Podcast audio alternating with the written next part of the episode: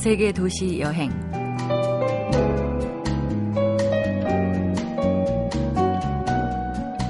안녕하세요. 차미연입니다. 브라질의 리우 카니발과 일본의 삿포로 눈축제, 그리고 뮌헨의 옥토버 페스트를 세계 3대 축제라고 부르는데요. 옥토버 페스트는 말 그대로 10월 축제라는 뜻입니다. 10월의 뮌헨은 온통 황금빛이라고 해요. 세계에서 가장 큰 맥주 축제의 본고장이 바로 뮌헨입니다. 독일에서 가장 잘 사는 풍요로운 도시로 풍경 아름답죠. 문화 수준도 높죠. 10월 축제를 벌일 때 뮌헨에서는 600만 리터가 넘는 맥주가 소비되고요. 안주로 사용되는 닭도 60만 마리가 넘는다고 하네요.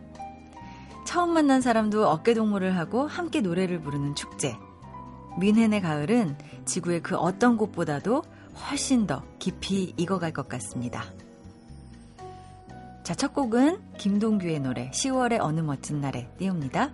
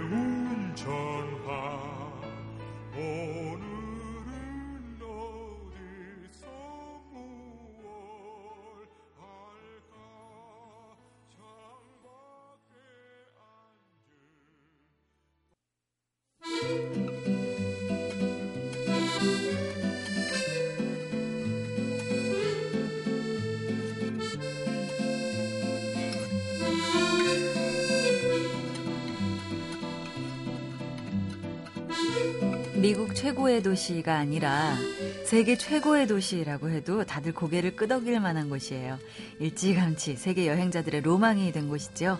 오늘은 뉴욕, 뉴욕으로 떠나보겠습니다. 박소연 아나운서 나오셨어요. 어서 오세요. 네, 안녕하세요. 반갑습니다. 반갑습니다. 예, 같은 방에서만 보다가 아나운서에서 보다가 이렇게 스튜디오에서 만나니까 더 반갑네요. 그렇죠. 예. 나는 좀 저는 좀 어색한 것 아닌가 걱정했어요. 근데 오히려 수다 떠는 기분으로 더 네. 얘기를 잘 할 수 있을 것 같다는 생각이 들어요. 오늘은 박소연 아나운서한테 뉴욕 얘기를 중점적으로 들어보고 싶은데 이렇게 뉴욕 얘기에 전문가가 된 어떤 계기가 있었나요? 네. 자주 간 거죠. 그렇죠. 예. 틈만 나면 뉴욕으로 훌쩍 떠나신다고. 네. 예. 제가 뉴욕에서 2년 정도를 살다 올 기회가 있어서 살다 왔는데요. 네. 그러고 나서 2년이 또 지났는데 그 사이에 무려 4번을 더 다녀왔으니까 굉장히 자주 다녀온 거죠. 뉴욕에다 예. 뭐 붙여놓고 오셨어요? 네. 꿀단지 숨겨놓고 왔습니다. 그러게요. 뉴욕 총 몇 번이나 다녀왔는지 세봤어요? 예, 지금 방송 준비하면서 제가 한번 세봤는데, 글쎄요, 한 일곱, 여덟 번 정도 어. 다녀온 것 같습니다. 일곱 여덟 네. 번이 그냥 다녀온 것과 2년 정도 산 것을 모두 합쳐서 그렇죠. 그러니까 뉴욕이 거의 제 2의 고향이나 다름없는 셈인 것 같은데 네, 제 2의 고향이라고 저는 생각하고 있습니다. 비행기 값만 해도 돈이 많이 들 거고요. 네, 뉴욕이 또 굉장히 먼 곳이잖아요, 네. 서울이랑. 비행기 값이 많이 들기는 하는데, 한 항공사만 꾸준히 파서 마일리지를 열심히 모아서 그 마일리지로 다음 여행을 또 계획하고 그런 식으로 해서 돈을 절약하고 있습니다. 자, 좋습니다. 그러면 이제 본격적으로 뉴욕에서 뉴요커로 사는 것에 대해서 좀 네. 파헤쳐 봐야 될 것 같아요. 언제, 얼마나, 어떻게 해서 뉴욕에서 살게 됐는지 먼저 설명을 좀 부탁드릴까요? 네. 제가 2009년에서 2011년까지 약 2년 정도를 아, 남편이 공부할 기회가 생겨서 저도 따라가서 네. 이것저것 자팍 다식으로 공부를 하고 돌아왔습니다. 어, 자, 뉴욕 생활의 얘기를 좀 들어볼게요. 사실 여행으로 가가지고 네. 뭐 길게 있어봤자 일주일, 뭐 정말 길게 있는 사람들 한두 달일 텐데 계속해서 뉴욕에서 살다 보면 네. 서울보다 더 복잡한 대도시에 그렇죠. 좀 처음 에는 불편하지 않았을까 하는 생각도 들어요. 네. 저는 근데 원래 그 도시 생활을 좀 좋아하는 것 같아요. 음. 그래서 그런 복잡함이 저에게는 뉴욕의 어떤 큰 매력이라고 생각을 했거든요. 네. 사실 뭐 살기 전에 뉴욕을 한 두 세 번 정도 방문을 했었는데 그때는 제가 결혼하기 전이었고 음. 굉장히 그 뉴욕의 반짝반짝 그 화려함들이 이 싱글 아가씨의 눈에 그냥 그저 멋져 보이기만 했었어요. 예. 그래서 와 이런 데서 제가 살아볼 일이 있을까 그런 음. 생각을 하다가 결혼을 하고 우연한 기회에 남편이 뉴욕에서 공부를 할 기회를 갖게 됐죠. 음. 근데 뭐 다른 학교에서도 뭐 합격 통지서가 날라오고 소식이 들어오고 그랬었는데 제가 다 죄다 말렸어요. 나는 뉴욕으로 가야겠다. 그렇죠. 무조건 뉴욕이다. 다른 곳은 돌아볼 필요가 없다. 그렇게 해서 뉴욕을 가게 됐는데 네. 가서 보니까 제가 그 전에 갔던 건 그냥 여행이었잖아요. 음. 좋은 것들만 경험하고 네. 뭐 힘든 일들도 뭐 중간중간 있었겠지만 뭐 산 게 아니라서 음. 근데 생활이 되다 보니까 이래저래 힘든 일이 참 많았습니다. 뭐 어떤 게 그렇게 힘들든가요? 일단 뭐 인터넷 개설부터 시작해서 어. 전화 연결, 은행 계좌 트고 막 이런 기본적인 생활과 관련된 일들이 네. 사실 한국에서도 글쎄요, 제가 좀 그런 쪽에는 좀 음. 허당이었나 봐요. 그래서 잘 어떻게 했었는지 기억도 안 나는데 미국 가서 하니까 아무래도 문화도 다르고 방법도 조금씩은 다르고 네. 중요한 건 또 영어로 모든 일을 그렇죠. 해결해야 된다는 게 어. 처음에는 그렇게 쉽지만은 않았어요. 그래서 어. 생활 속에서 오는 약간의 스트레스가 있었고 어. 또 하나 저도 몰랐는데 저는 그냥 출근을 안 하게 돼서 음. 그저 좋을 줄만 알았었거든요. 네, 근데 네. 출근을 안 하고 그냥 이제 자유 시간이 길어지니까 다른 사람들은 아시다시피 뉴요커들은 굉장히 바쁘게 움직이잖아요. 그렇죠. 그런 사람들 보면서 저는 약간 멍 때리고 있는 것 같고 어. 왠지 좀 나만 소외감. 예, 전 느낌. 아무것도 안 하나 나는 뭐지? 약간 이런 생각이 들기 시작하면서 어. 조금 거기서 오는 충격도 조금은 있었던 것 같아요. 어, 그럼 그걸 어떻게 돌파해서 지금은 이렇게 뉴욕을 사랑하는 네. 사람으로 뉴욕 예찬자가 돼갖고 살고 있나요? 처음에는 겁이 좀 많아가지고 어, 여러 가지로 뭐 영어도 완벽하지가 않고 그리고 낯선 곳이고 그러다 보니까는 음. 혼자 돌아다니는 게 좀 용기가 안 났어요. 네. 그래서 동네 주변만 이렇게 뱅글뱅글 돌다가 그래도 어떻게 온 뉴욕인데 음. 이렇게 있을 수만 없다 이런 생각이 들면서 뭐 일부러 강의 같은 것도 신청도 해보고 뭐 조금씩 이제 용기를 내기 시작했죠. 음. 그러면서 점점 제가 갈 수 있는 동선이 어, 좀 넓어졌어요. 활동 반경을 그렇죠. 활동 반- 넓히기 시작한 예, 예. 거군요. 그렇게 하면서 돌아다니다 보니까 음. 뉴욕 이 주는 그런 매력이 조금씩 느껴지는 거예요. 어. 예. 일단 뉴욕은 굉장히 다양한 인종들이 섞여 있잖아요. 그래서 처음에는 뭐 외국이다, 뭐 미국이다 이런 생각으로 아 나는 낯선 이방인이야 이런 음. 마음으로 갔었는데 다들 둘러보니까 다 저랑 똑같은 다 외국인들 예. 어딘가에서 온 네, 어딘가에 고향이 따로 있는 그런 외국인들인 거예요. 어. 그래서 그런 분들을 그냥 보면서 다 주변에 다 그런 분들이 많으니까 음. 저도 모르게 거기서 좀 편안함? 어. 네, 다 똑같은 사람이다. 네. 이런 생각이 들기 시작했어요. 어. 거기서 오는 시작되는 매력일까요? 뉴욕 이 갖는 네. 가장 큰 매력은 뭐라고 생각해요? 글쎄요, 뉴욕이 가장 큰 매력은 한마디로 정리하긴 좀 어렵겠지만, 음, 지루할 틈이 없다는 거. 계속 나한테 뭔가 예, 자극을 주는 자극을 거. 끊임없이 주잖아요. 네, 그래서 네. 예를 들면 뭐 음악이든 또 음. 미술이든 아니면 먹는 거든 네. 심지어 공부까지도 최고로 즐겁게 누리면서 배울 수 있고 누릴 수 있는 곳이 바로 뉴욕이 아닌가 어. 생각이 듭니다. 그런 곳에서 2년 정도를 네. 아주 즐겁게 살았는데 뉴욕에서 제일 좋았던 건 뭐였어요? 뉴욕에서 제일 좋았던 거는요, 음, 돌아 다닐 수 있었다는 거, 원 없이, 그것도 걸어서. 어. 물론 뉴욕에 뭐 yellow cab도 있고 지하철도 있고 어떤 교통수단을 이용하든지 쉽게 돌아다닐 수 있는 방법이 음. 많지만 네. 걸어서 그렇게 이곳저곳을 다 둘러볼 수 있는 도시도 흔치 않은 것 같아요. 어. 그리고 생각보다 안전해서요. 밤늦게까지 돌아다녀도 괜찮습니다. 어. 그래서 걷는 재미에 푹 네, 빠지셨군요. 걷는 잼비에 푹 빠졌죠. 어느 계절도 다 상관없나요?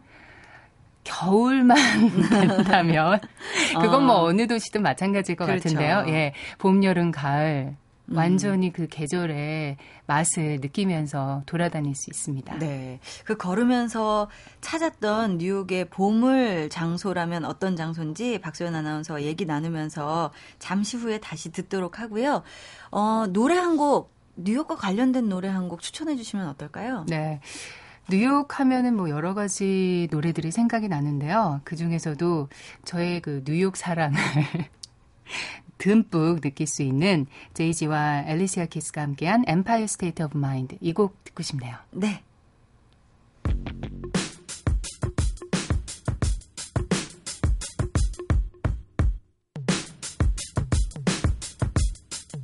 Yeah, yeah, at Brooklyn. Now I'm down in Tribeca, right next to the Narrow. But I'll be hood forever. I'm the new Sinatra. And since I made it here, I can make it anywhere. Yeah, they love me everywhere. I used to cop in Harlem. All of my Dominicanos right there up on Broadway. Pulled me back to that McDonald's. Took it to my stash spot, 560 State Street. Catch me in the kitchen like a Simmons whipping.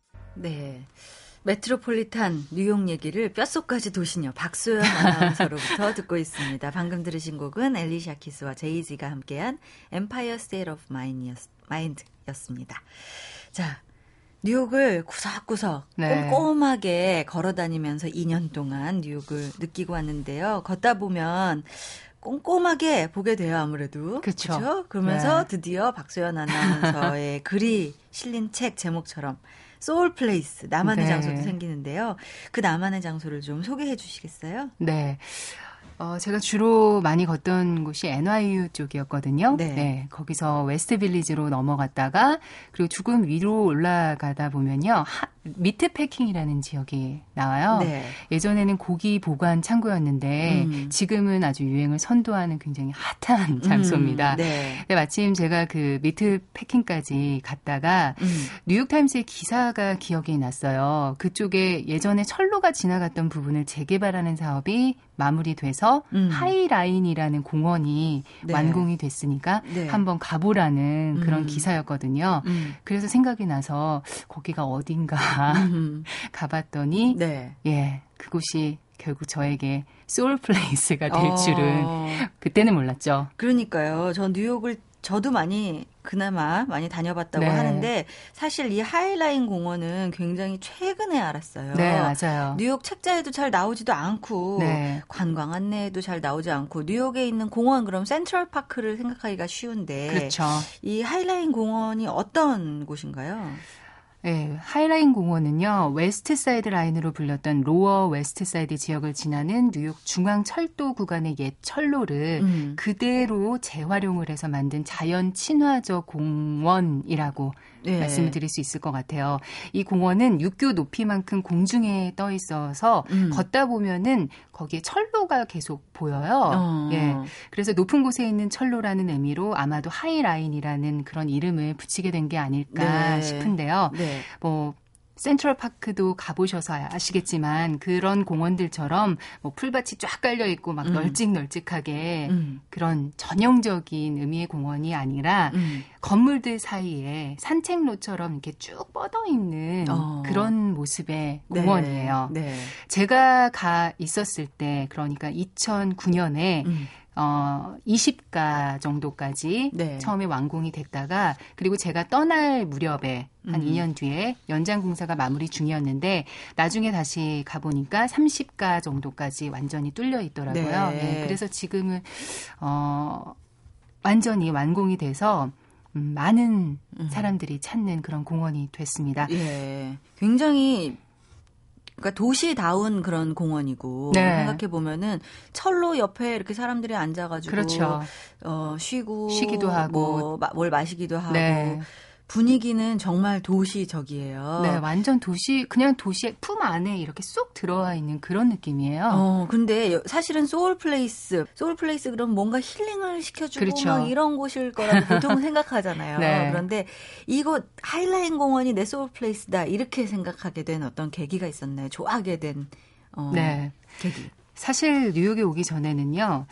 아나운서로서 뭐 제 생활인으로서 별로 고민 없이 그냥 살아왔었던 것 같아요. 음. 정확히 말씀을 드리면 고민이 있긴 있었죠. 있었지만 애써 고민하는 것을 음. 외면해 왔었던 것 같은데 네. 이 처음에 뉴욕이라는 도시와 뉴욕에서의 어떤 생활에 음. 압도를 막 당했었어요. 네. 그러다가 하이라인을 걸으면서 처음으로 좀 편안함을 느끼기 어. 시작했거든요. 어, 멀고 높게만 느껴졌던 건물들이 한눈에 들어오는 그 풍경을 어. 제가 그렇게 막 건물이 손에 닿을 것처럼 너무 가깝게 느껴지는 거예요. 네. 그런 풍경들을 보면서 음. 이상하게도 저는 안도감을 어. 느꼈어요, 거기서. 이 어. 도시가 나를 네. 받아들여 주는구나. 네. 뭐. 그 전까지만 해도 그냥 제가 어떻게든 그 도시한테 놀아달라고 어. 나좀 끼워달라고 이렇게 약간 애걸 그런 입장이었다면 어 이제 나도 좀 동등한 입장에서 어. 뉴욕하고 좀 잘 지내볼 수 있겠는데 그런 어. 생각이 그때부터 들기 시작했던 것 같아요. 그렇구나. 네 그러면서 걸으면서 이런저런 생각 이때까지 제가 어, 서울에서 또 음. 아나운서로서 생활을 하면서 있었던 일들을 좀 생각할 수 있는 시간을 많이 갖게 됐는데요. 네. 뭐 제가 보기보다는 굉장히 마음이 열려서 사람들한테 제 주장을 막 이렇게 끝까지 펼치고 그런 스타일이 아니잖아요. 맞아요. 예. 그래서 사실 나름대로 상처도 많이 입었었는데 네. 그런 부분들을 좀 들여다 보면서 이제부터는 제가 제 문제들이나 제가 갖고 있는 것들을 좀 적극적으로 얘기도 하고 음. 좀 해결해 보려는 그런 삶을 살아봐야겠다 음. 그런 생각을 하기 시작했던 것 같습니다. 어, 그러니까 예. 어떤 뭐 시간도 중요하지만 그 공간에서 박소연 아나운서의 새로운 다짐들 네. 아니면 나 자신을 찾는 그런 계기가 될 수 있는 공간이었군요. 네. 그전에는 제가 제 인생을 보면은 사실 제 인생의 주인공은 저잖아요. 음. 근데 저는 제가 주인공이 아니라 약간 제 인생에서 조형 같은 삶을 살았던 것 어. 같아요. 그냥 남들이 시키는 대로 회사에서 또 일이 주어지는 방식도 사실은 음. 그런 경우가 굉장히 많은데 제가 뭐 하고 싶은 일을 물론 다 할 수는 없지만 뭐 하기 싫은 일도 음. 별 불만 없이 다 받아들이고 음. 뭐 그랬었던 것 같은데 아, 이 하이라인에서 많이 걸으면서 또 뉴욕을 느끼면서 이런저런 생각을 하면서 음. 이제는 좀 더 제 목소리도 내고 제 외모에 걸맞게 음, 음, 음. 좀 당당하게 생겼잖아요. 맞아요. 당당하게 살기 위해서 이제 노력할 수 있는 그런 마음의 자세를 갖출 수 있었던 힐링의 공간이 어. 바로 하이라인이었던 것 같아요. 진짜 좋은 네. 계기였군요. 가까이 있는데도 그런 소울 플레이스를 찾았는지 네. 박소연 아나운서가 그런 고민을 갖고 있었는지 잘 몰랐어요. 그런데 정말 이곳에서 그렇게 나를 찾았다니 굉장히 반갑고 나도 좀 그런 공간을 나만의 공간을 네, 가져보고 싶다는 생각이 드는데 꼭 뉴욕이 아니더라도 그렇죠. 예 어딘가에서 내 내가 꽂히는 soul place가 생기겠죠? 그럼요. 가까운 곳에서도 쉽게 또 찾을 수 있어요. 어, 나는 여의도 공원쯤 해야 되겠네요. 그것도 괜찮죠. 자, 예. 뉴욕을 가시는 분들께 박소연 아나운서만의 뉴욕 루트를 마지막으로 소개해 주신다면 네. 어떻게 소개해 주실까요? 어, 뉴욕은 많은 분들이 이미 다녀오신 분들이 많을 텐데요. 제가 생각하기에는 오전에는요, 사람들이 막 붐비기 전에 음. 모마나 뭐 메트로폴리탄 구겐하임 같은 갤러리들을 쭉 네. 둘러보는 거예요. 박물관들. 그렇죠. 그리고 햇살 좋은 낮에는 음. 무조건 걷는 거죠, 밖에서. 네. 뭐 하루는 센트럴 파크, 다음 날에는 뭐 하이라인 파크, 또 뭐 다른 날은 소호, 뭐 이런 음. 식으로 돌아다닐 수 있는 곳이 굉장히 많으니까 네. 충분히 걷고 음. 그리고 나서 저녁 이후에는 뮤지컬 같은 공연들을 보시면 그 어. 하루가 아주 완벽하게 마무리되지 않을까 어, 싶습니다. night life까지 네. 거의 음식으로 치면은 어, 전채 요리부터 그렇죠. 메인 요리, 디저트까지 싹 소개를 해주신 셈입니다. 정말 뉴욕의 하이라인 공원에서 삶이 뿜어내는 긍정 에너지를 모두 다 흡수하고 오신 도시녀. 네. 차갑기도 하고 어 그러니까 차도녀도 될 수도 있지만 또 따뜻한 따돈요? 따도녀 박서연 아나운서와 함께 했습니다. 오늘 고맙습니다. 네, 저도 즐거웠습니다. MBC 라디오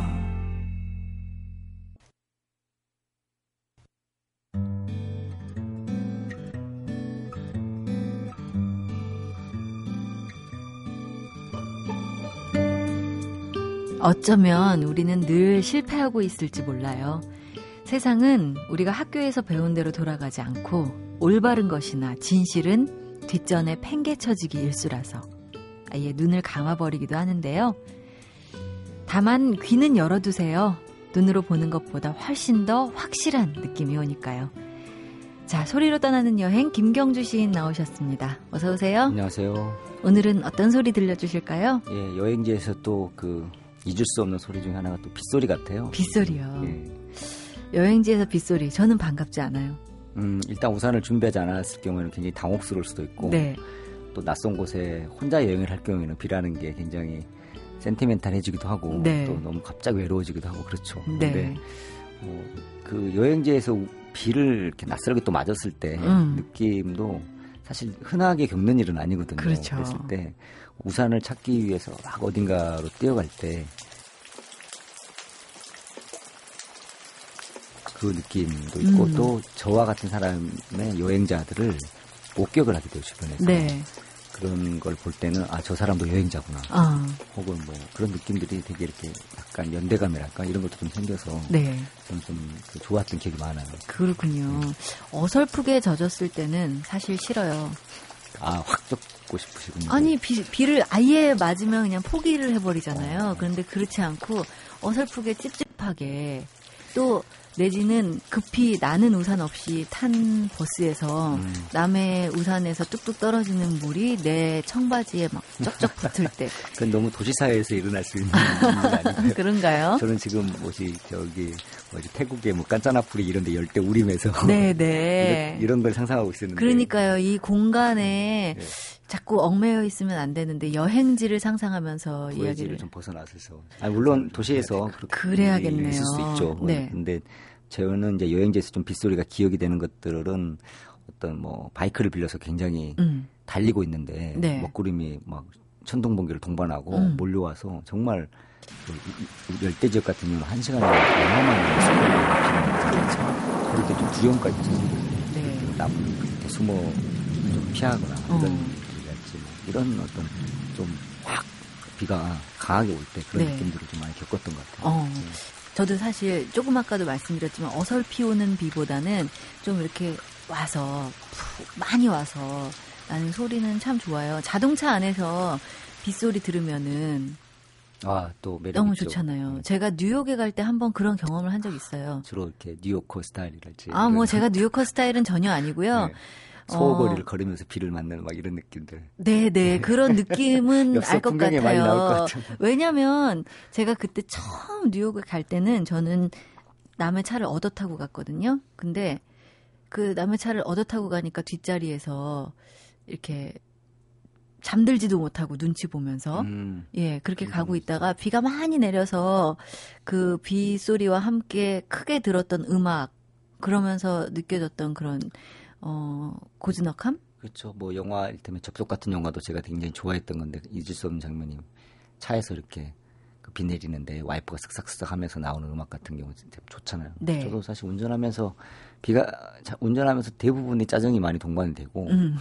여러 가지 스트레스도 많이 받고 하는데 비 내리는 순간에 차 안에 있다라는 게참 네. 고즈넉할 때가 있어요. 어. 와이퍼가 물기를 흘러 흘러내리는 물기를 이렇게 쓱 밀어내는 느낌이랄지 네. 그럴 때 딱 마침 타이밍 맞췄을 때 라디오에서 참 좋은 음악이 나올 때는 네. 정말 또 그 공간이 너무 사랑스럽죠. 어, 그렇죠. 특히 외국에서 이제 뭐 렌트를 하거나 네. 어떤 시골 버스를 타고 있다거나 음. 어, 뭐 그런 경우도 좀 그런 많이 보았던 것 같고. 네. 예. 또 아까 열대 우림 말씀하셨는데 막 그 더운 곳에서 어 습도가 높아서 습하다가 비가 싹 내리고 나면은 그 청량감 그렇죠. 열, 아무래도 동아시아 지역 같은 데 열대 지역 같은 경우는 비의 청량감이랄지 상쾌함이 네. 동반이 되고 또 뭐 가을에서 겨울 사이에 굉장히 또 그 스산한 기운이 몰려올 때뭐 소유럽이랄지 북유럽, 음. 동유럽에서 내리는 비는 굉장히 마치 뱀파이어가 금방이라도 나올 것 같은 분위, 분위기거든요. 네. 그래서 좀 비라는 게 그러니까 참 불편하고 나를 이렇게 불쾌하게 만든다기보다는 오히려 네. 여행지에서는 상당히 센티멘탈해지는 어떤 어. 기분으로 작용을 많이 했던 것 같아요. 맞아요. 뱀파이어 말씀하시니까 뱀파이어 만나면 막 말 거실 것 같은 분위기를 갖고 계신 김경주 시인이신데요.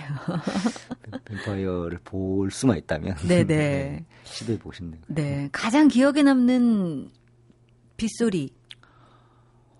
어, 아무래도 저 저는 혼자 있을 때 이제 소리에 굉장히 민감해지잖아요. 네. 사실은 뭐 자취를 오래 해보신 분들은 알겠지만 음, 혼자 자취를 하면서 방에 있을 때 가장 그 예민해지는 것들은 자기 방에서 어, 드나 방을 드나득거리는 어떤 소리들 같아요. 뭐 네. 냉장고 돌아가는 소리랄지, 음. 뭐 알람 소리랄지, 뭐 네. 이런 시계바늘 소리랄지 그런 것들.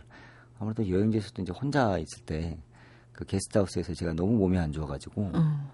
이제 러시아에 있을 때였는데 그 다음날 일정 때문에 떠나야 되는데 비가 오는 거예요. 네. 근데 창에서 이렇게 바라보는데 어, 이렇게 가야 되나 말아야 되나 고민을 하면서 음. 비를 한참 동안 바라보면서 이렇게 어, 문득 엽서가 쓰고 싶어져서 네.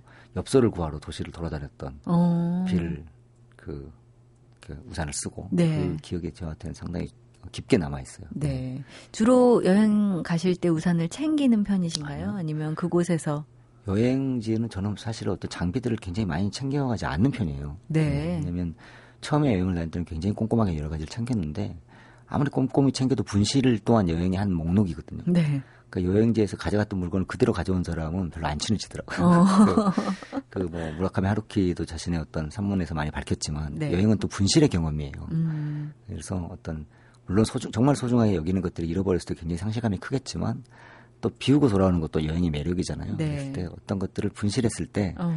어, 그것 또한 어떤 받아들일 수 있는 어떤 그 여유가 생기는 것 같아요. 그래서 어.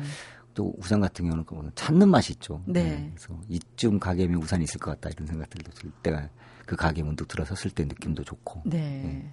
그리고 분실의 경험. 아, 여행지에서 분실한 거는 다시는 못 찾잖아요. 안 찾아야죠. 못 그런 찾는 거예요. 거죠. 네. 아, 저는 그게 진짜 아까워서 너무너무 속쓰리던데. 아유, 뭐 저도 여행지에서 분실한 것만 생각하면 뭐 정말 너무 많은 목록이 있어요. 사실. 네. 근데 이제 사실 사람이 어떤 물건에 대한 집착은 사실 그것 그 물건 자체라기보다는 그 물건이 갖고 있는 어떤 추억 혹은 그 물건과 동일하고 싶었던 그 시간에 대한 기억 때문이잖아요. 네. 그런데 뭐 이것도 지나가는 거라는 생각을 할 때쯤이면 음. 사실은 그 물건도 또 자연스럽게 또 밀어내게 되더라고요. 그래서 그렇군요. 어, 저는 일부러 그 물건을 두고 온 적도 꽤 돼요. 음. 네. 그 이제 분실 의도된 분실이라고 할 수 있는데 네. 이, 그런 적도 좀 있었고 장난기 처럼. 어, 의도된 분실이라면 버린 거 아닌가 싶기도 하고요. 어, 그러니까 정리를 하는데 그것을 그곳에 뒀다기보다는 어, 네. 잃어버렸을 것 같은 느낌대로 두었던 어. 적이 되게 많았었어요. 네. 그렇군요.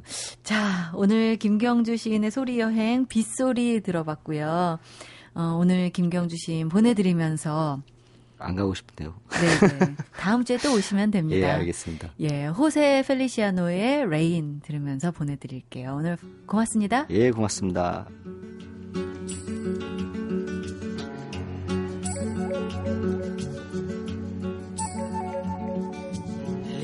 The pouring rain, listen to it pour. And with every drop of rain, you know I love you more. Let it rain all night long. Let my love for you grow strong. As long as we're together,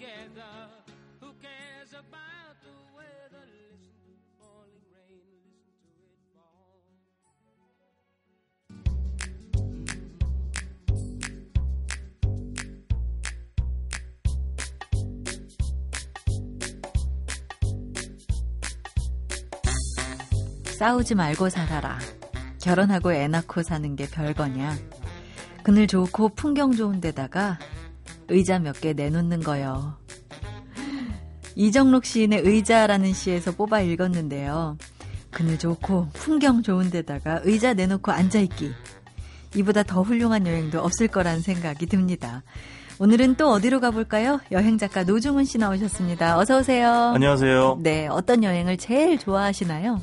아, 저 지금 그 오프닝 멘트 들으니 갑자기 생각난 건데요. 네. 제가 스웨덴을 여행할 때였는데 음. 어떤 유명한 이제 카페를 갔어요. 네. 근데 이제 안쪽에 앉는 것도 좋지만 이제 볕이 좋으니까 음. 밖에 놓인 이제 그 소파에 앉았는데 네. 거기 제 옆자리에 앉아 계신 할아버님이 저를 이렇게 그윽하게 바라보시면서 어, 그윽하게. 이런 얘기를 하시더라고요.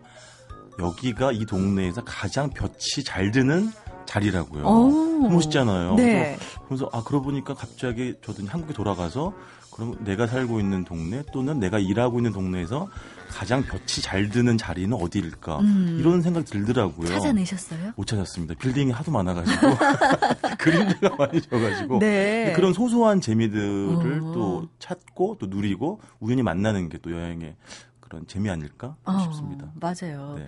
저는 여의도에서 거의 평생을 살았거든요. 네. 그래서 그런지 저는 여의도 곳곳을 제가 제일 잘한다고 생각하고 있어요. 아, 볕이 잘 드는 자리도 알죠? 아시겠구나. 네, 근데 계절에 따라서 다릅니다. 아 그렇겠죠. 네. 여의도는 사람들이 뭐 벚꽃 철에 벚꽃을 보러 많이 오고 그러는데요. 네. 사실은 이 가을에 저쪽에 네. 은행나무가 쭉 있는 자리가 있고요. 아. 은행잎이 노랗게 물들 때는 또 그 때에 따라서 또 은행 잎이 다 노랗게 떨어졌을 때는 그때에 따라서 또 이 저희 집에서 MBC로 걸어오는 그 길에도 나무가 쭉 심겨져 있는데요. 저는 주로 하늘을 네. 보고 다녀서 잘 넘어져요. 부끄럽게도. 나중에 구체적으로 좀 알려주시면 저도 좀 찾아봐야겠는데요. 네, 같이 가보죠. 네 네, 예, 좋습니다. 좋습니다. 오늘은 어떤 여행 해볼까요? 오늘은 사찰 여행을 준비했는데요. 사실 사찰은 뭐 꼭 종교적인 공간이라고 할 수는 없죠. 여기 네. 뭐 문화적인 자산도 있고 네, 또 건축 미학도 있죠. 네. 그리고 무엇보다도 그 명찰들, 그러니까 유명한 사찰들은 주변 풍경이 굉장히 또 아름답잖아요. 음, 네. 그래서 사찰 여행 두 곳 준비해봤습니다. 음, 사찰 여행. 네. 또 사찰 음식이 갑자기 생각나네. 저왜 이렇게 먹는 얘기를 할까요? 아니 뭐 저도 사실은 뭐 다른 방송에서는 정말 한 시간 내내 먹는 얘기만 하거든요. 아, 그래요? 또 여행에서 먹는 거 빼놓을 수 없잖아요. 그리고 계절이 계절이잖아요. 천고 마비 아니고요. 천고 나비. 그리고 저도 계속 그 몸이 자라고 있어가지고요. 요즘에. 그러니까요. 저도. 몸 키우느냐고 얘기를 듣기도 했어요. 네. 어느 사찰 소개해 주실 건가요? 먼저 가실 곳은 경북 영주의 부석사인데요. 네. 뭐 많은 분들이 가장 많이 가보시기도 했거니와 석탑. 그렇죠. 또 가장 또 유명한 네. 그 사찰이라고 할 수 있는데 뭐 건축 미학 또 주변 풍경 뭐 역사적인 얘기를 다 이렇게 해도 모든 걸 다 만족시키는 네. 그런 사찰이 되겠죠. 그 유명한 베을림 기둥에 서서라는 무량수전 네, 네. 베을림 기둥에 서서라는 책이 있잖아요. 음. 실제로 그 무량수전의 그 기둥이 이렇게 저처럼 배가 이렇게 봉긋하게 좀 불쑥 나와 있죠. 근데 제가 또 이렇게 좀 알아보니까요. 네. 다양한 그런 건축 기법이 있더라고요. 네. 그 기둥의 윗부분이 있잖아요. 이거를 약간 수직선보다 약간 안쪽으로 음. 네. 기울여 세우는 걸 안솔림이라고 한대요. 어. 그리고 귀솟음이라고 하는 또 건축 기법이 있는데 이건 네. 뭐냐면 그 건물 모퉁이에 세운 기둥을 가운데 기둥보다 조금 이렇게 높게 꾸미는 거죠. 어. 그럼 어떻게 되겠습니까? 이렇게 추녀가 활꼴을 그리게 될거 네, 아니에요. 네, 네. 그러니까 그 건축이 좀 아름답도록 어. 하는 그런 또 기법이 있다고 합니다. 네, 네. 그리고 만약 에 건축 미학이 아니라 러브 스토리에 좀 관심이 있으신 분들은 음. 여기 또 이런 일화가 내려온다고 합니다.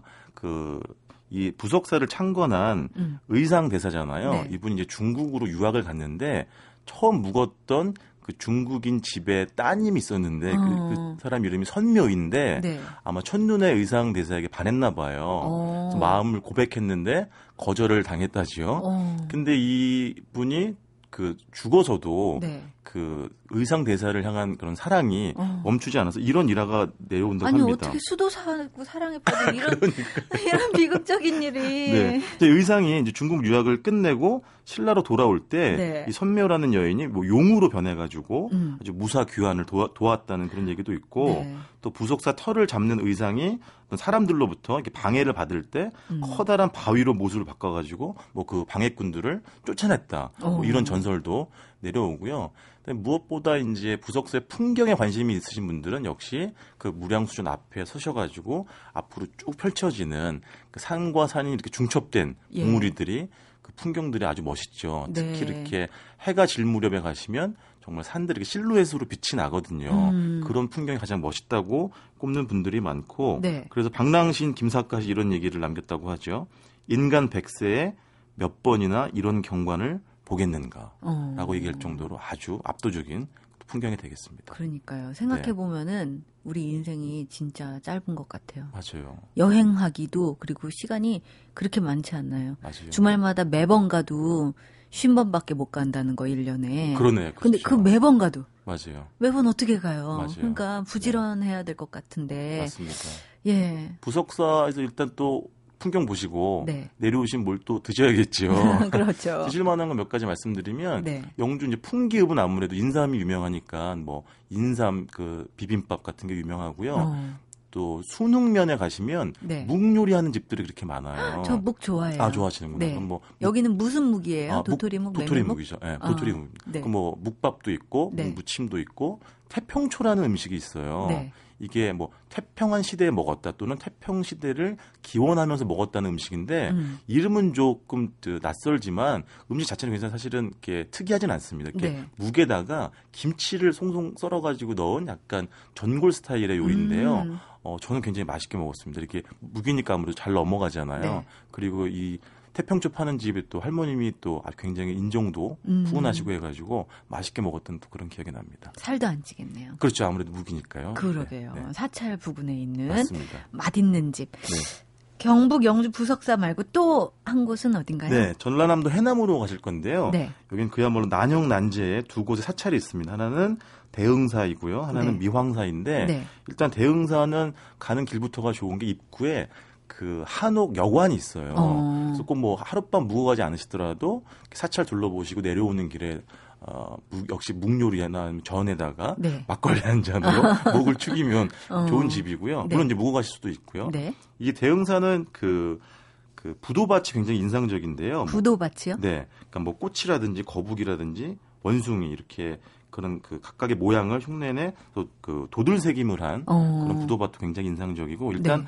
안에 경내에 들어가시게 되면 현판 글씨에 좀 집중을 하셔야 되는데요. 네. 왜냐하면 조선시대 굉장히 유명한 명필가들이 직접 쓴 글씨들이 그 현판에 걸려 있습니다. 어. 예전에 이광사라는 분이 있었대요. 우리 추사 김정희 선생은 잘 알잖아요. 네, 이두 네. 분이 라이벌이셨대요. 오. 그래서 이 이광사가 쓴 대웅보전의 현판하고요. 네. 그 다음에 아까 말씀드린 추사 김정희가 쓴 또 무량수전 현판이 있는데 네. 두 개는 약간 조금 대비가 됩니다. 어. 그러니까 이광사가 쓴 건 좀 이렇게 절제미가 느껴지고요. 네. 또 김정희 선생이 쓴 그 현판에서는 좀 투박하면서도 웅원한 그런 어. 필력이 느껴지고요. 네. 아까 말씀드린 또 한 곳에 이제 사찰은 미황사라는 곳인데요. 네. 사실 조금 더 유명하죠. 음. 여기는 특히 한해 10만 명 정도가 찾아온 아주 유명한 사찰인데 네. 템플스테이도 굉장히 유명하고요.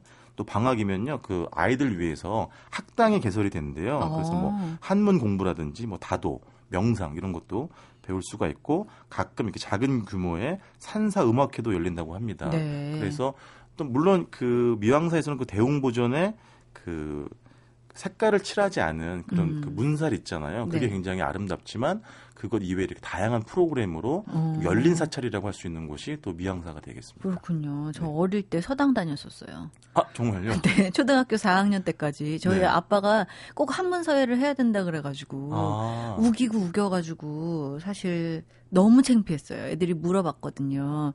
거기는 훈장님 계셔? 너 머리 따고 가야 되는 거야? 뭐 이런 거 있잖아요. 네 네. 근데 뭐 훈장님도 그냥 뭐 한복을 입고 계시진 않았고 아 평상복으로. 예 평상복으로 하고 그랬지만 사실 그때는 정말 싫었거든요. 네. 네. 근데 지금 생각해 보면 그게 저의 크나큰 자산이 되어. 있더라고요. 되는 예예 예. 예. 네, 네. 그러니까요. 어떤 서당이 갑자기 생각이 나면서 네.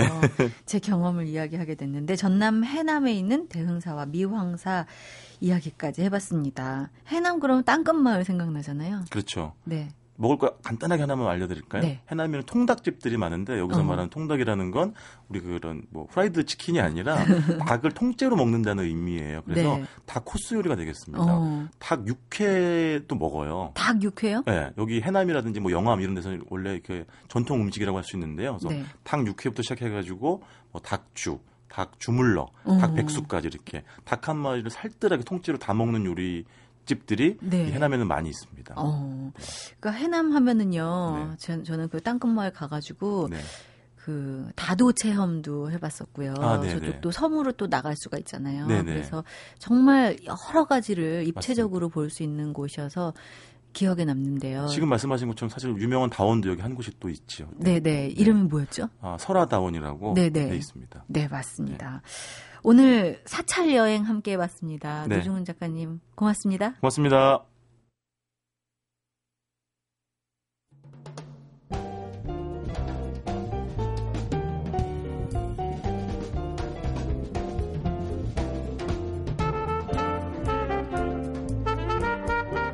우리도 도시 한복판에서 살 때가 있어요. 하지만 이 10월 빗소리와 함께 사찰 여행과 함께 그렇게 뭔가 내 마음을 한번 다잡는 그런 일요일 멋지게 보내보시기 바랍니다. 세계 도시 여행이었습니다. 참여연이었습니다. 고맙습니다.